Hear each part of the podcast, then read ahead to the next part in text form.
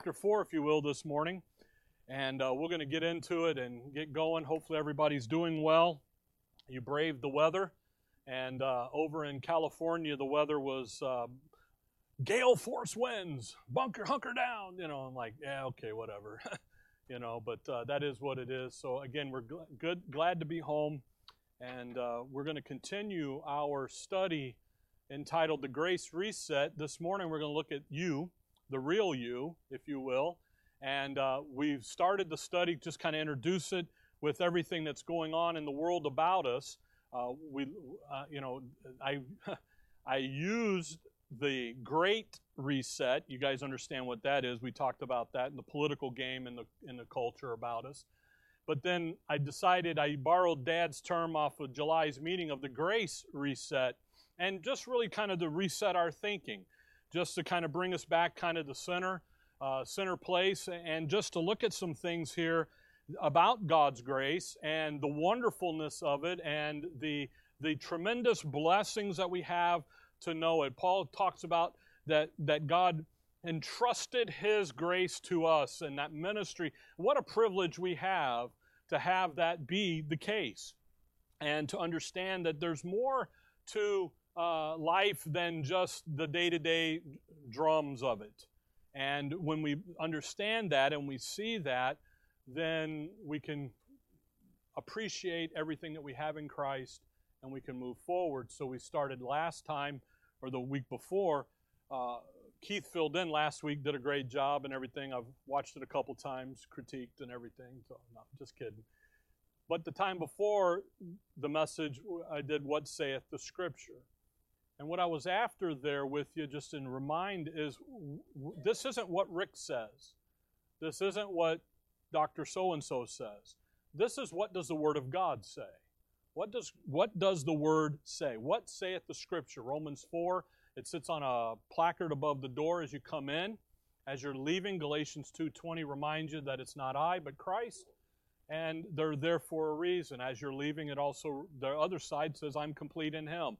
There's a reminder of that as we go in the day to day. So then, what does the scripture say about you? 2 Corinthians 4 and, and verse 16. For which cause we faint not, but though our outward man perish, yet the inward man is renewed day by day. Notice that there are two parts to you. Come over to Ephesians 3. Ephesians 3. There is an outward man and there is an inner man, an inward man. So you've got two, you're, you're made up, you, you've got some things here. Now, the outward man and the inner man are going to be broad terms and terms that underneath are going to fit some, some things. If you will, look at Ephesians 3 and verse 16. That he would, and the he there is, is the Father of our Lord Jesus Christ, that he would grant you, according to the riches of his glory, to be strengthened with might by his Spirit in the inner man. So we've got an inner man, okay, and we got an outer man, an innie and an outer. Outward. And you got an inner. Come back with me to Proverbs, just so you. We always get blamed that we only use Paul. Well, look at Proverbs. Here's your non Pauline verse this morning Proverbs 4, and look, if you will, at verse 23. He says, Keep the heart, keep thy heart with all diligence, for out of it are the issues of life. Out of, out of what? Out of the inner man, out of the heart are what? The issues of life. Chapter 23, verse 7 says, For as he thinketh in his heart, so is he. Eat and drink, saith he to thee, but his heart is not with thee. So we've got an inner man and we've got an outer man. And what, the, what, what we begin to learn, come with me to 1 Thessalonians chapter 5, is that in underneath these two, again, broad terms, we begin to learn that we have some, we have really, we're made up of three parts. Uh, 1 Thessalonians 5, we're made up of a spirit, and we're made up of a soul, and then we have a body. Okay? Now, Dad does three circles. I don't do three circles. All right, and I'll show you what I do here in just a minute, okay? 1 Thessalonians 5, verse 23. But the very God of peace sanctify you wholly. You see that word holy, W H O L L? That's the whole of you. It isn't holy, H O L Y. It's the whole of you. And I pray, God, your whole spirit, in case you didn't understand what holy is, whole spirit and soul and body be preserved blameless under the coming of our Lord Jesus Christ. The makeup of humanity. When God created man, Genesis 2, verse 7, He forms you out of the dust of the ground, of the dust of the earth, the lower parts of the earth. There's your body. He, he breathes the breath of life. There's your soul. There, the, um, there's your spirit, sorry. And man became a what? A living soul. So you've got this makeup here. In, in your inner man is going to be your spirit and your soul, and your outer man is your body, this thing. The body is going to carry around, come over to Hebrews chapter 4. The body is going to carry around your inner man. That's why it's outer man. By the way, what's the outer man going to do today in the age of grace? It's going to get, it's going to perish. It's going to get, you're, you're going to get sick. You're going to die. Oh, happy, happy, happy. Woo-hoo. Why? Because it isn't the, your outer man isn't the issue. The issue is your inner man. The issue is what God's doing inside of you. The issue, look over at Philippians 4, or uh, Philippians 3. Hold on to Hebrews 4. Philippians 2. Philippians 2, verse 13. Philippians 2, verse 13. For it is God which worketh in you both to will and to do of his good pleasure. Where does he work? He works in you. He's not working on you, he's working in you. So it become, comes inside to your inner man and your soul, and then you've got your body. And there's a reason for that. And, and we're going to get into that this morning here, okay? Look at Hebrews 4 and look at verse number 12. Remember, we started by what saith the Scripture. And Hebrews 4:12, here's why. Here's why we say that. Why this isn't Rick. This is what the Word of God says. 412. For the Word of God is quick and powerful and sharper than any two edged sword. Now that's wonderful, isn't it? People say quick, it's alive. Yes, it's alive, but it's what? It's quick. It's move, boom, boom, boom. Where I was watching the NASCAR race last night looking for Fontana, but they're in a snow delay or a rain delay or whatever. So they were replaying last week's Daytona 500, which I missed the end of it. I got to see pieces of it. And you know what? Those guys are moving quick. Quick. The word is designed to work quickly. Not, it shouldn't take 20 years. It should work quickly. Why? Because it effectually worketh in you that believe. But notice, it's powerful, it's sharper than any two edged sword, piercing even to the dividing asunder of the soul and spirit the only thing that can divide up you, your soul and your spirit, is the Word of God. You can't. Jeremiah says, Your heart is what? Remember, deceitfully wicked. Who can know it? You can't even know your own heart. Yes, I do. I know my. No, you don't. See? Who knows your heart? The Word of God does. It divides up, it pierces, and of the joints and marrow. Well, what's that? That's your body. So what and I love this is a discerner of the thoughts and intent of the heart. Because we're going to what reads your meter every time you read it? The Word of God does. And when you come to the Word of God with an agenda, it exposes that agenda. If you want verses that's, that you, if you if your agenda is to teach that you can lose your salvation, there are verses in that book that will help you teach that. But at the same token, there are verses that will teach you don't lose your salvation. So now you're in a quandary because which ones do I believe? See? Why? Because the responsibility lies on you. My final authority is the word, which now which one am I going to believe? Follow what's going on. The Word of God discerns, it comes in and it cuts. And it's critical here. The only way to actually understand what's going on in you is to understand what this Word says about you. Modern day psychology can't hold a they don't even show up in the same room as the Word of God. You want to understand human nature? Go read the Kings. Go look at them. Read what 1st and 2nd Samuel and 1st and 2nd Kings talk about when they talk about the kings and how they think and how they do things. And you see it. Better yet, go read Genesis 3. What did Eve say? The devil made me do it. What did Adam say? The woman you gave me made me do it. What's that called? Passing the buck. What does man do? Passes that buck. That's why they don't like to retain God in their knowledge. Why? Because God says you're going to stand in judgment one day and you're going to be held accountable for your actions. It's called volition. Volition is more than free will, by the way. Okay? We all have volition. We all have free will. The free will, the ability to make choices and to do. Volition says you've got that, but you're going to be held accountable for it.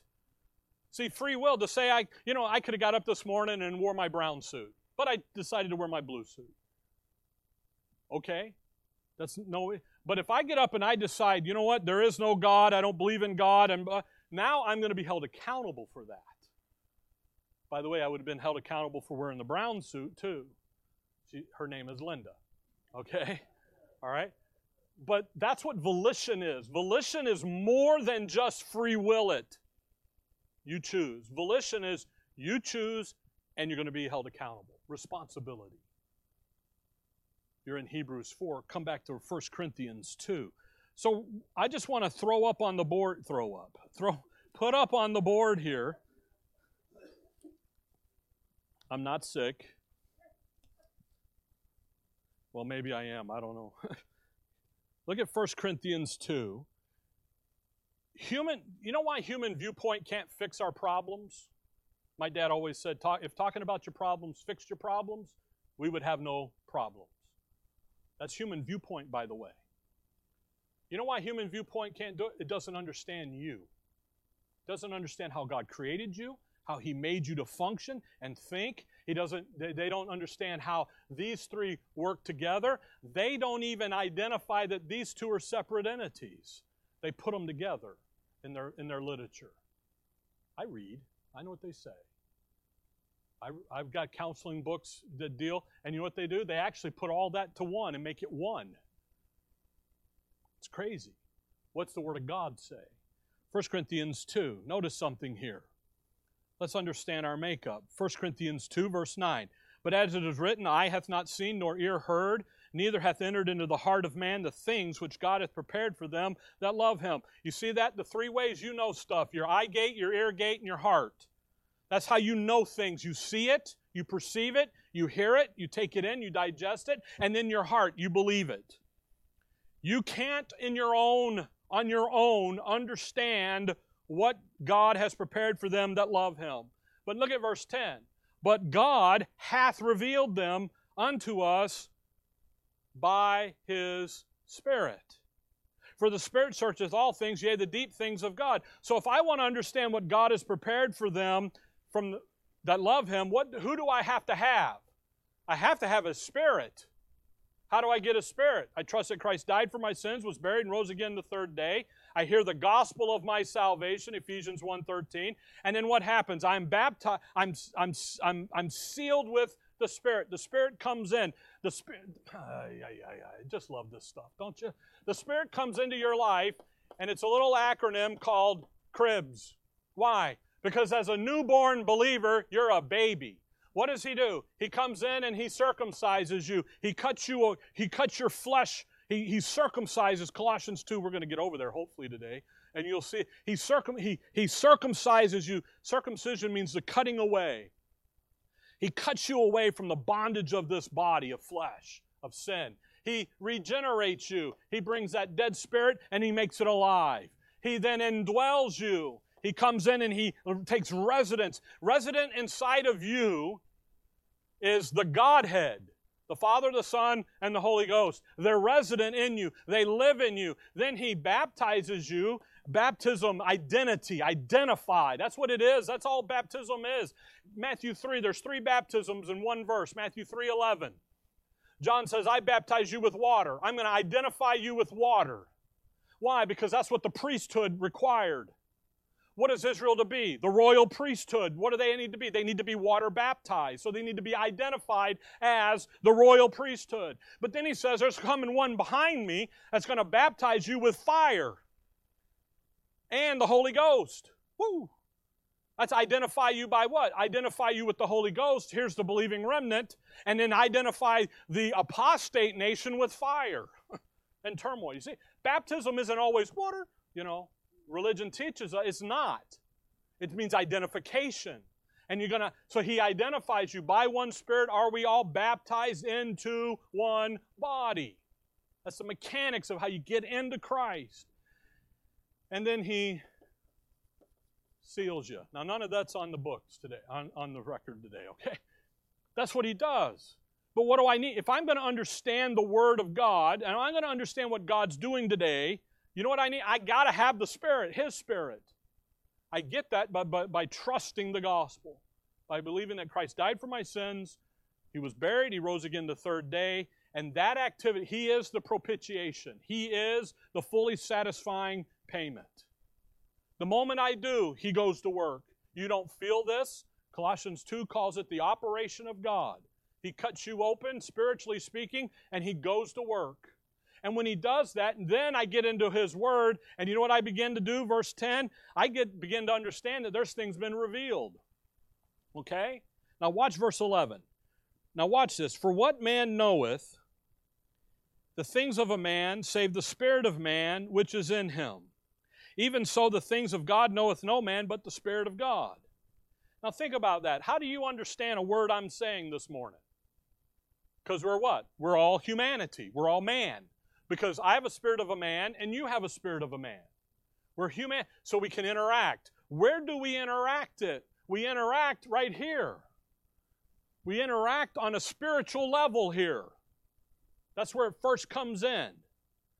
Then he says, verse 12, Now we have received not the Spirit of this world, but the Spirit which is of God, that we might know the things that are freely given to us of God. So, how, how does God going to communicate? John 4 says that God is a Spirit. How does God communicate with you? With the Spirit. By the way, He's done that since Adam. Even in Israel's program, He communicated them in the Spirit. Now, He does physical intervene and do things but it's always to back up what he just preached to them from his word.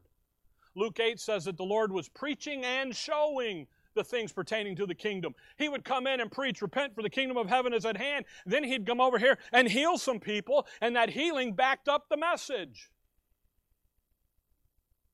Hello? Okay? See, does, he is here. That's where God communicates. So then that's where you and I communicate. So the Spirit is where we're going to communicate with God. There's a, there's a communication there. And we have to have the Holy Spirit. So l- l- l- go back with me to First Corinthians. Well, you're in two, so just sit here. Let's think about this. Your spirit we did a whole 14 or 16 week study on this back a few years ago. So I'm trying to get all of that down real quickly here. Look, you got Second Corinthians. Look with me at Ephesians 4. Just hold on to Second uh, to, to 1 Corinthians. Sorry, hold on to 1 Corinthians. And look at Ephesians 4, verse 23. Your spirit is where you're going to communicate with God. Your soul is you. Your body is the vehicle that totes all of that. That's this stuff.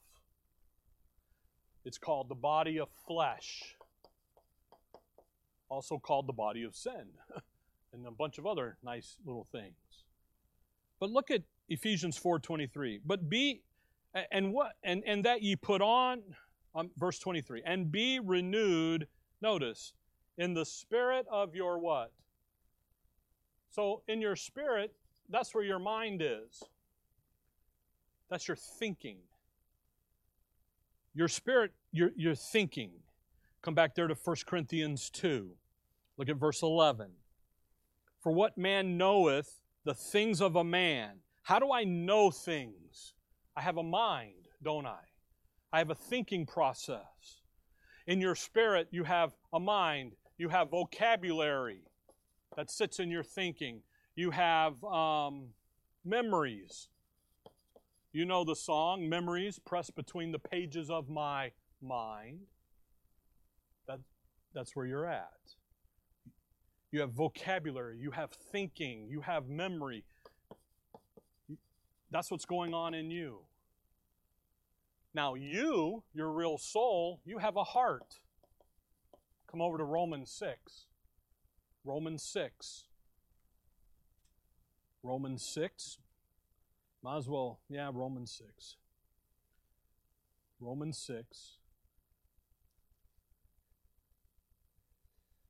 Romans 6 and verse 17. In your soul, your heart is the mentality center, it's the thinking center for your soul.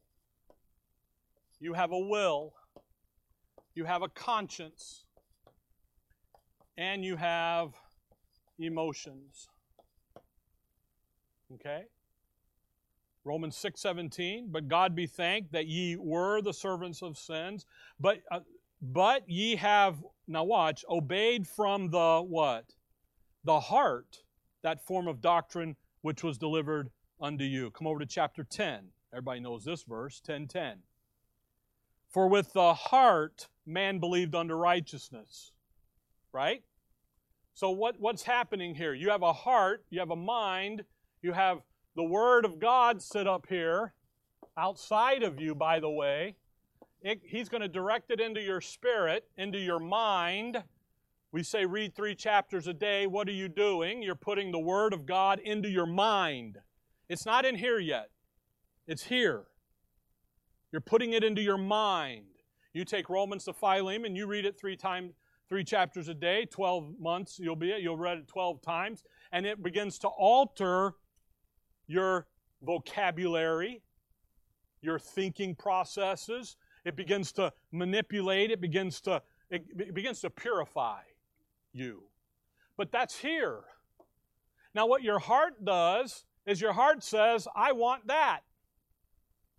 I want it. Me. The will says, yeah, I want that too. And your, your, by the way, your will, there's your volition.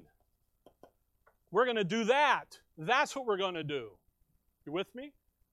So the process here, the stepping, I get it here into my spirit. Why? That's where God communicates.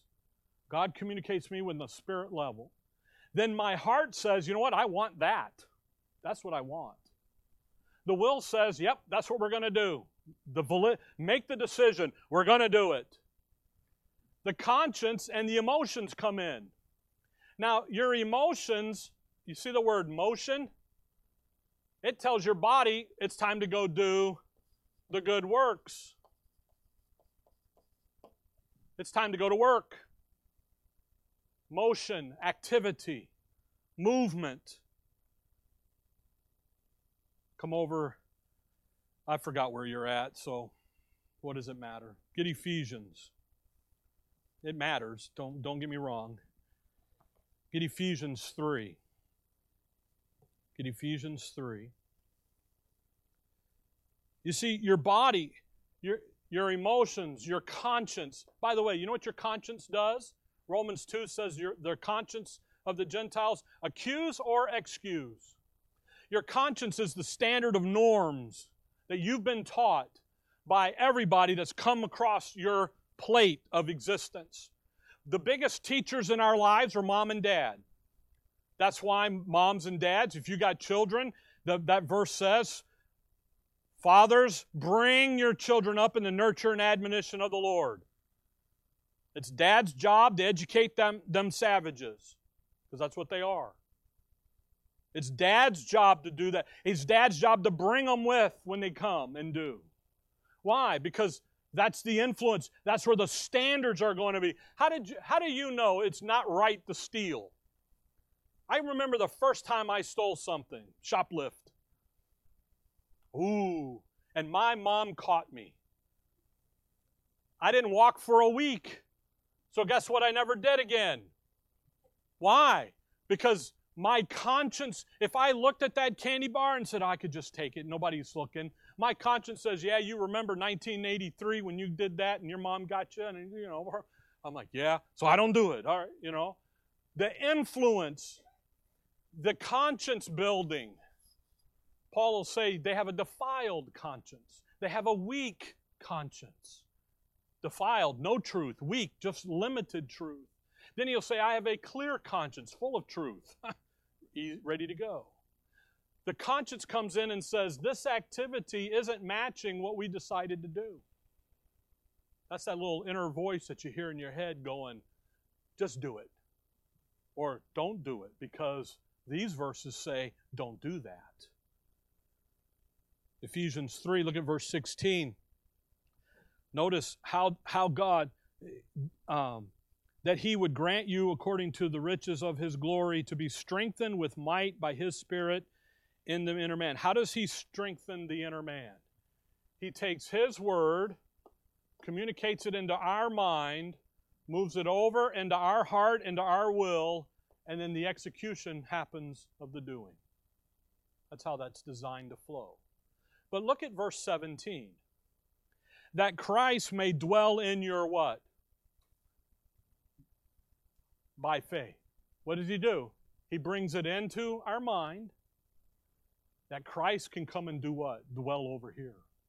You with me? By faith. Okay? That's how we're designed to work. That's how we're designed to function. That's the makeup that we have. The heart the, menta- the mental capacity of your inner man, of your soul. Come over, you're in Ephesians. Look in chapter 2, just real quick. 210. 210. For we are his workmanship, created in Christ Jesus, unto good works that God hath before ordained that we should walk in them. There's our good works. How did I get to that? I have the word communicated to me. I believe it. I move it from my the pages of my mind into the decision making of my soul, of me. I want this to be my what my life looks like. And then I move it over. The connector between spirit and soul is the mind, the thinking. The connector between the soul and the body is that emotion. Because our body, we have five senses, don't we? Don't we have systems that run in our body skeletal, vascular, respiratory, you know them, okay? But did you know that your body also has emotions? The tear ducts when they cry. You ever get punched in the stomach by somebody? Not literally, but just figuratively. Something happened, just went, oh, that's happening here. By the way, you know your emotions are stupid, they're dumb. Your emotions that, that's again the connection to the body. They're responding to what the heart and the will has decided to do. They're not the ones in charge. You understand that. I watched a movie the other night, couldn't sleep. One minute, I'm like, get them, get them, get them. Oh, oh, oh, yeah. It's a movie. But what happens? You get into it, don't you? You, you look over there and you go, oh, you know, will she die? oh, she didn't. You know, crying one moment, rejoicing the next. That's emotions. That's their emotions are responders. You've got fear. That's an emotion. Fear is a motivating emotion, by the way. Anger is too. You know, fear what do you do? Fight or flight, right? What are you going to do? Boom, anger. Something makes you angry and you're going to fix it. Or you're not. Anger, by the way, fear and anger work together, come together. And usually, if, if you're angry, that's just fear in disguise a lot of time. You've got sadness, you've got disgust, you've got joy, tranquility, peace, all those emotions that are there. You're in Ephesians. Look over at chapter 4. Chapter 4. Just Look at chapter 4. And look at verse 17. Because here's the lost. 417. See if I can use a different color here. 417. This I say therefore and testify in the Lord that ye henceforth walk not as other Gentiles walk in the vanity of their what? Mind. See that issue of vanity. That's the lost. Emptiness, nothing there, vain. That song, he's so vain. She's so vain. There's nothing there. There's no, there's no substance to it. Having the understanding darkened. Look at that, darkened. Your, the, the, the lost, their spirit is dead. Their soul is dark. Nothing's able to penetrate in there. From the life of God through the ignorance that is in them because of the blindness of their, see that heart? There's the heart. Blind, dark. Verse 19 who being past feeling have given themselves over unto lasciviousness to work all uncleanliness with greedy. There's the depravity of man. By the way, you know how Satan works? God works spirit, soul, and body. You know what Satan works? Body, soul, and spirit. It's clear in James 3. Devilish. So then what happens when we get in the funk of going here, here, then we ought to be able to say what? Hold on a minute, that's not how God wanted this to work, and let's get the roles reversed and work it backwards. You're in Ephesians 4. Look at chapter 2 of Ephesians again, verse 1. And you hath he quickened who were dead in trespasses and sins. Isn't that interesting? For the believer, we are quickened. We're alive, don't you know? Woohoo! We're able to communicate. You go over to 2 Corinthians 4, and the light, uh, look over there, 2 Corinthians 4. 2 Corinthians 4, verse 3. But if our gospel be hid, it is hid to them that are lost, and whom the God of this world hath blinded the minds of them which believe not. See how he says blinded the minds of them? Why? Because that's the entrance point. The entrance point, since you ever wonder why Paul would say that the peace of God would keep your hearts and minds? Because you got two pieces going on there. Can you even understand that? I hope so. Anyway, okay? If you're joining us online, you got to start from the beginning. Okay? In whom the God of this world hath blinded the minds of them which believe not, lest the light of the glorious gospel of Christ, who is the image of God, should shine unto them. When you heard the gospel, what was shining in unto you? Light. The gospel, the glorious light, He comes, shines in, and you know what you are? You're no longer blind. Now you got the light. Not only are you alive, but you got light shining in on you. Colossians 2. Colossians 2. Verse 11. Colossians 2:11 in whom ye also ye are circumcised with the circumcision made without hands and putting off the body of the sins of the flesh by the circumcision of Christ buried with him in baptism wherein also ye are risen with him through through the faith of the operation of God who hath raised him from the dead, and you being dead in your sins and uncircumcision of your flesh, hath he quickened together unto him, having forgiven you all trespasses. What did he do? He took that off and he says, I'm going to liberate you. And we have liberty now to use this body of flesh to go and serve and to do, Ephesians 2 10, the good works that we're supposed to be doing. Come over to Romans 6. Romans 6, verse 13. Romans 6, 13. Romans 6, verse 13. Verse 11, likewise reckon ye also yourselves to be dead indeed unto sins, but alive unto God through Jesus Christ our Lord. That operation of God, when He comes in spiritually and He makes you alive and He gives you light into your inner man and He's going to cut you away and give you a new identity, verses 3 and 4, and who you are in Christ. And that operation goes, He says then, verse 13, or uh, verse 12, let not sin therefore reign in your mortal body, that ye should obey it in the lust thereof. You have a mechanism, you have a choice in the matter now Before you were saved, you had no choice. The depravity was running you. You'd get in behind whatever you your flesh lusteth after, and that's what you would go do. By the way, religion just fulfills the lust of your flesh. It's what it does. He says, Hey, I liberated you. I gave you an identity. Verse 13, neither yield you your members as instruments of unrighteousness unto sin. You see that thing about yield you your members? That's this bad boy. That's your body. But yield yourselves unto God as those that are alive from the dead, and your members as instruments of righteousness unto God. You have a choice in the matter. You can come over here and you can take the Word of God into your thinking, into your thinking process, and you can say, you know what, that's what I'm going to do. And you can come over here into your body, into its glorious and fearfully and wonderfully made scenario, and you can go and do what the verses are telling you to do. You make the choice, though.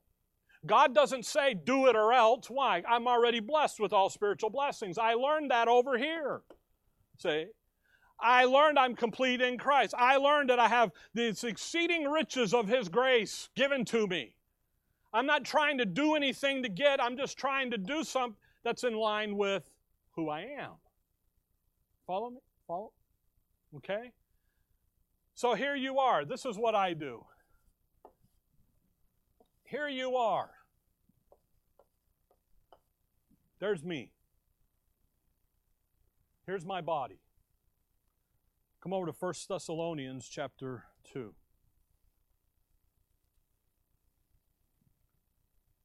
My spirit, here's my mind. Here's my soul. The real you. Okay? Your heart, your will, your emotions, your conscience. And here's the body. It's a fat guy because the Lord loves fat.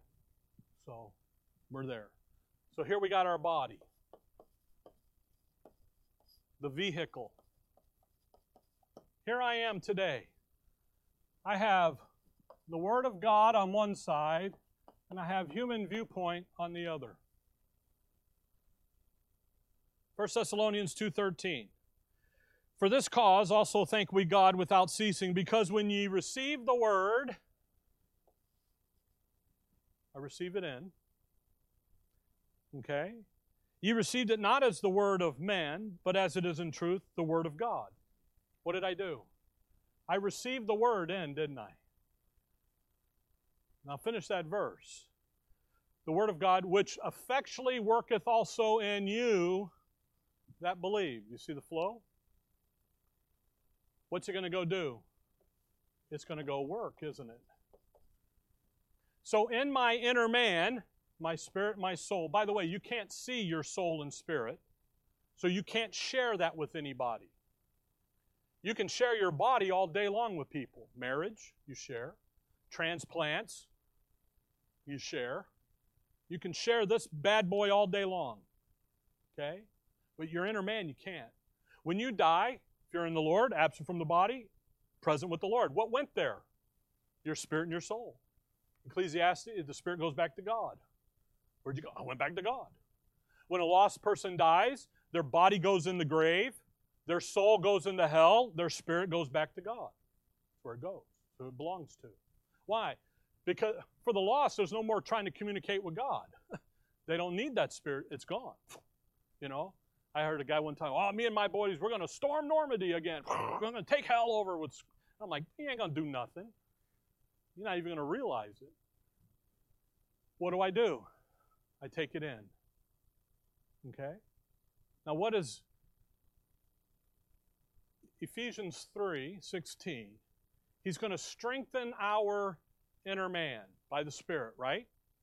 So we're going to do this quickly, and we're going to get into this next week in depth because I am not going past noon. okay? The uh, nursery ladies have warned me. All right? Our lady has warned. All right? I limp. I still limp today. Okay?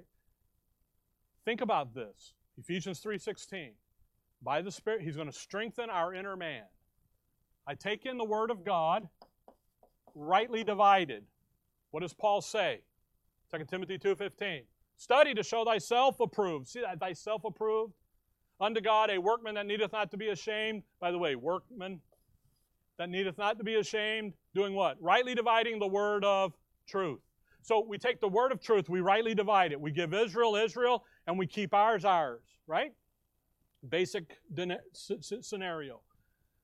So I move, I take that, and I move it to my mind.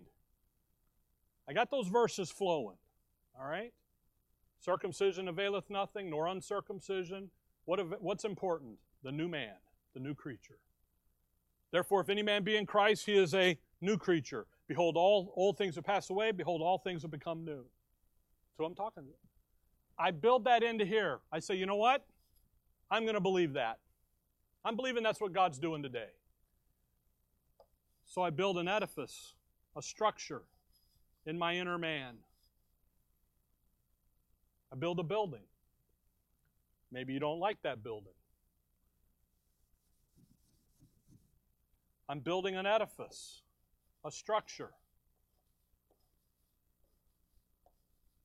Of what? Sound doctrine. So I got sound doctrine. My foundation is the cross of Christ, the issues of grace, right?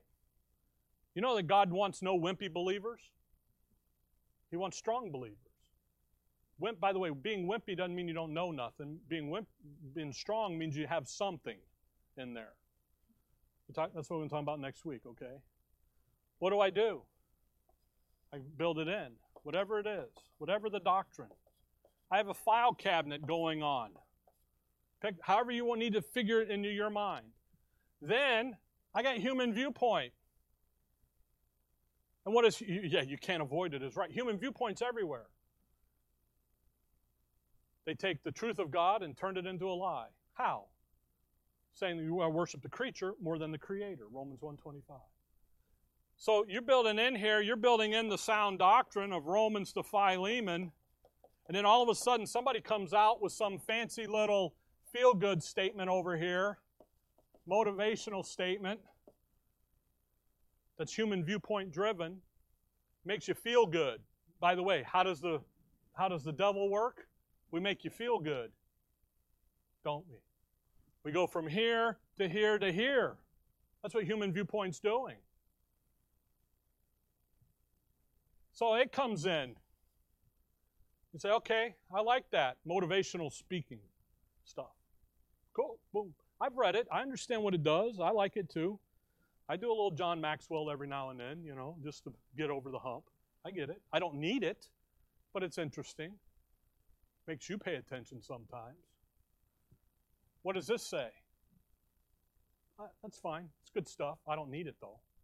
I've got this down here who I am in Christ.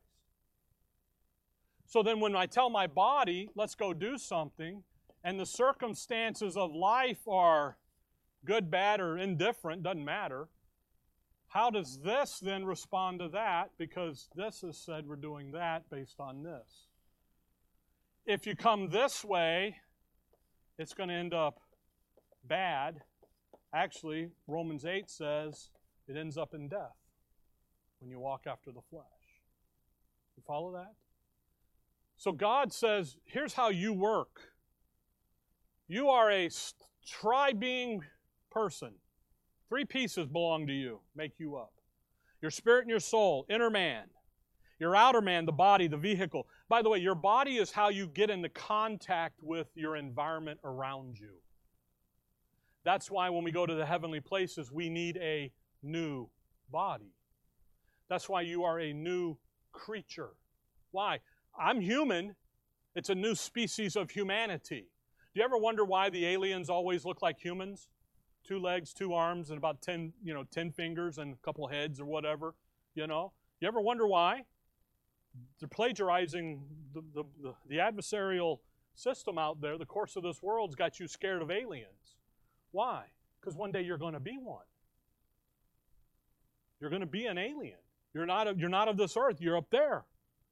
So, up heaven, aliens bad, earth good. Well, that's what the adversary wants done today. That's how you're made up. Circumstances of life That's how they're going to flow. Come on over to Galatians 2. That's how you're developed. That's the psyche of you.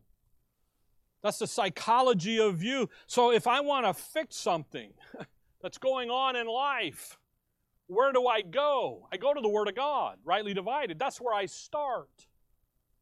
And I begin to look at things and, and I begin to remember. Remember last hour we were talking about Paul there in 2 Corinthians 12, because he says that in Romans 15 about praying for him. And the prayer, the, God answered his prayer, but just not the way Paul was anticipating it to be answered. And God reminds him of my grace is sufficient. Hey, dummy, you don't need anything else but my grace. And the problem that you're facing, the messenger of Satan right there, I paid for at Calvary. That is a re, that's a smack in the back of the head, the DiNozzo slap from NCIS, if you know what that show is, of wake up and remember who you are.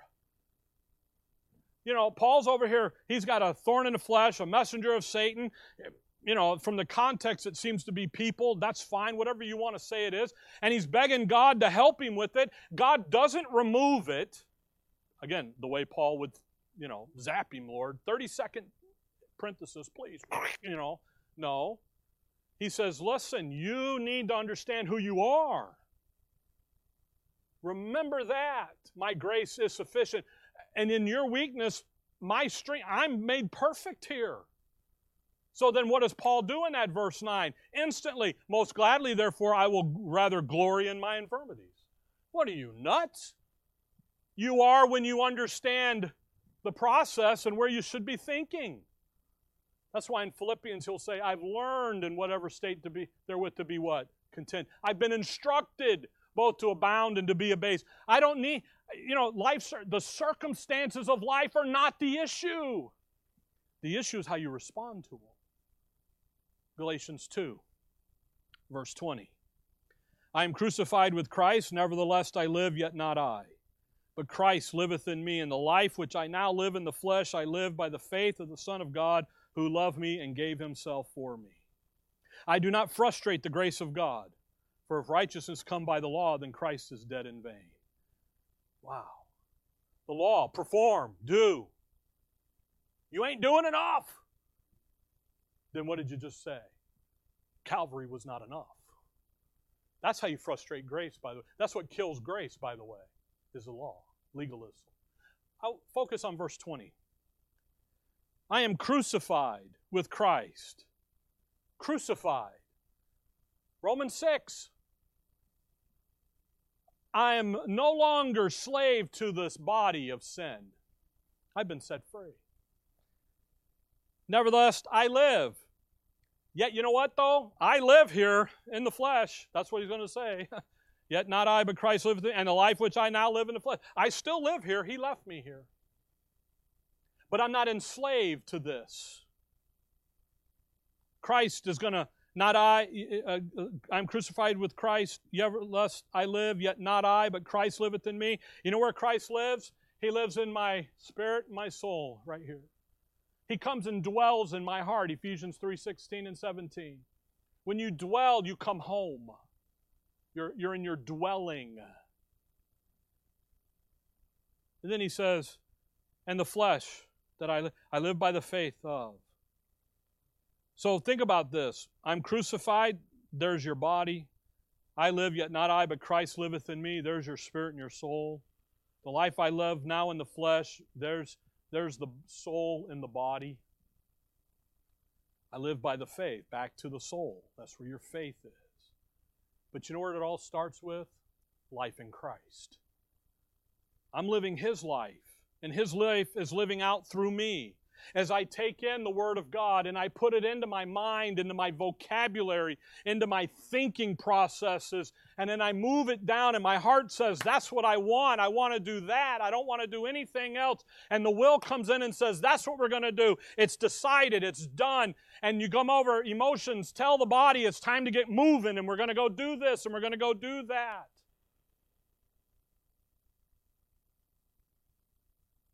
And your conscience says, you know what, that's a good thing, so let's just watch and see if your body doesn't take over.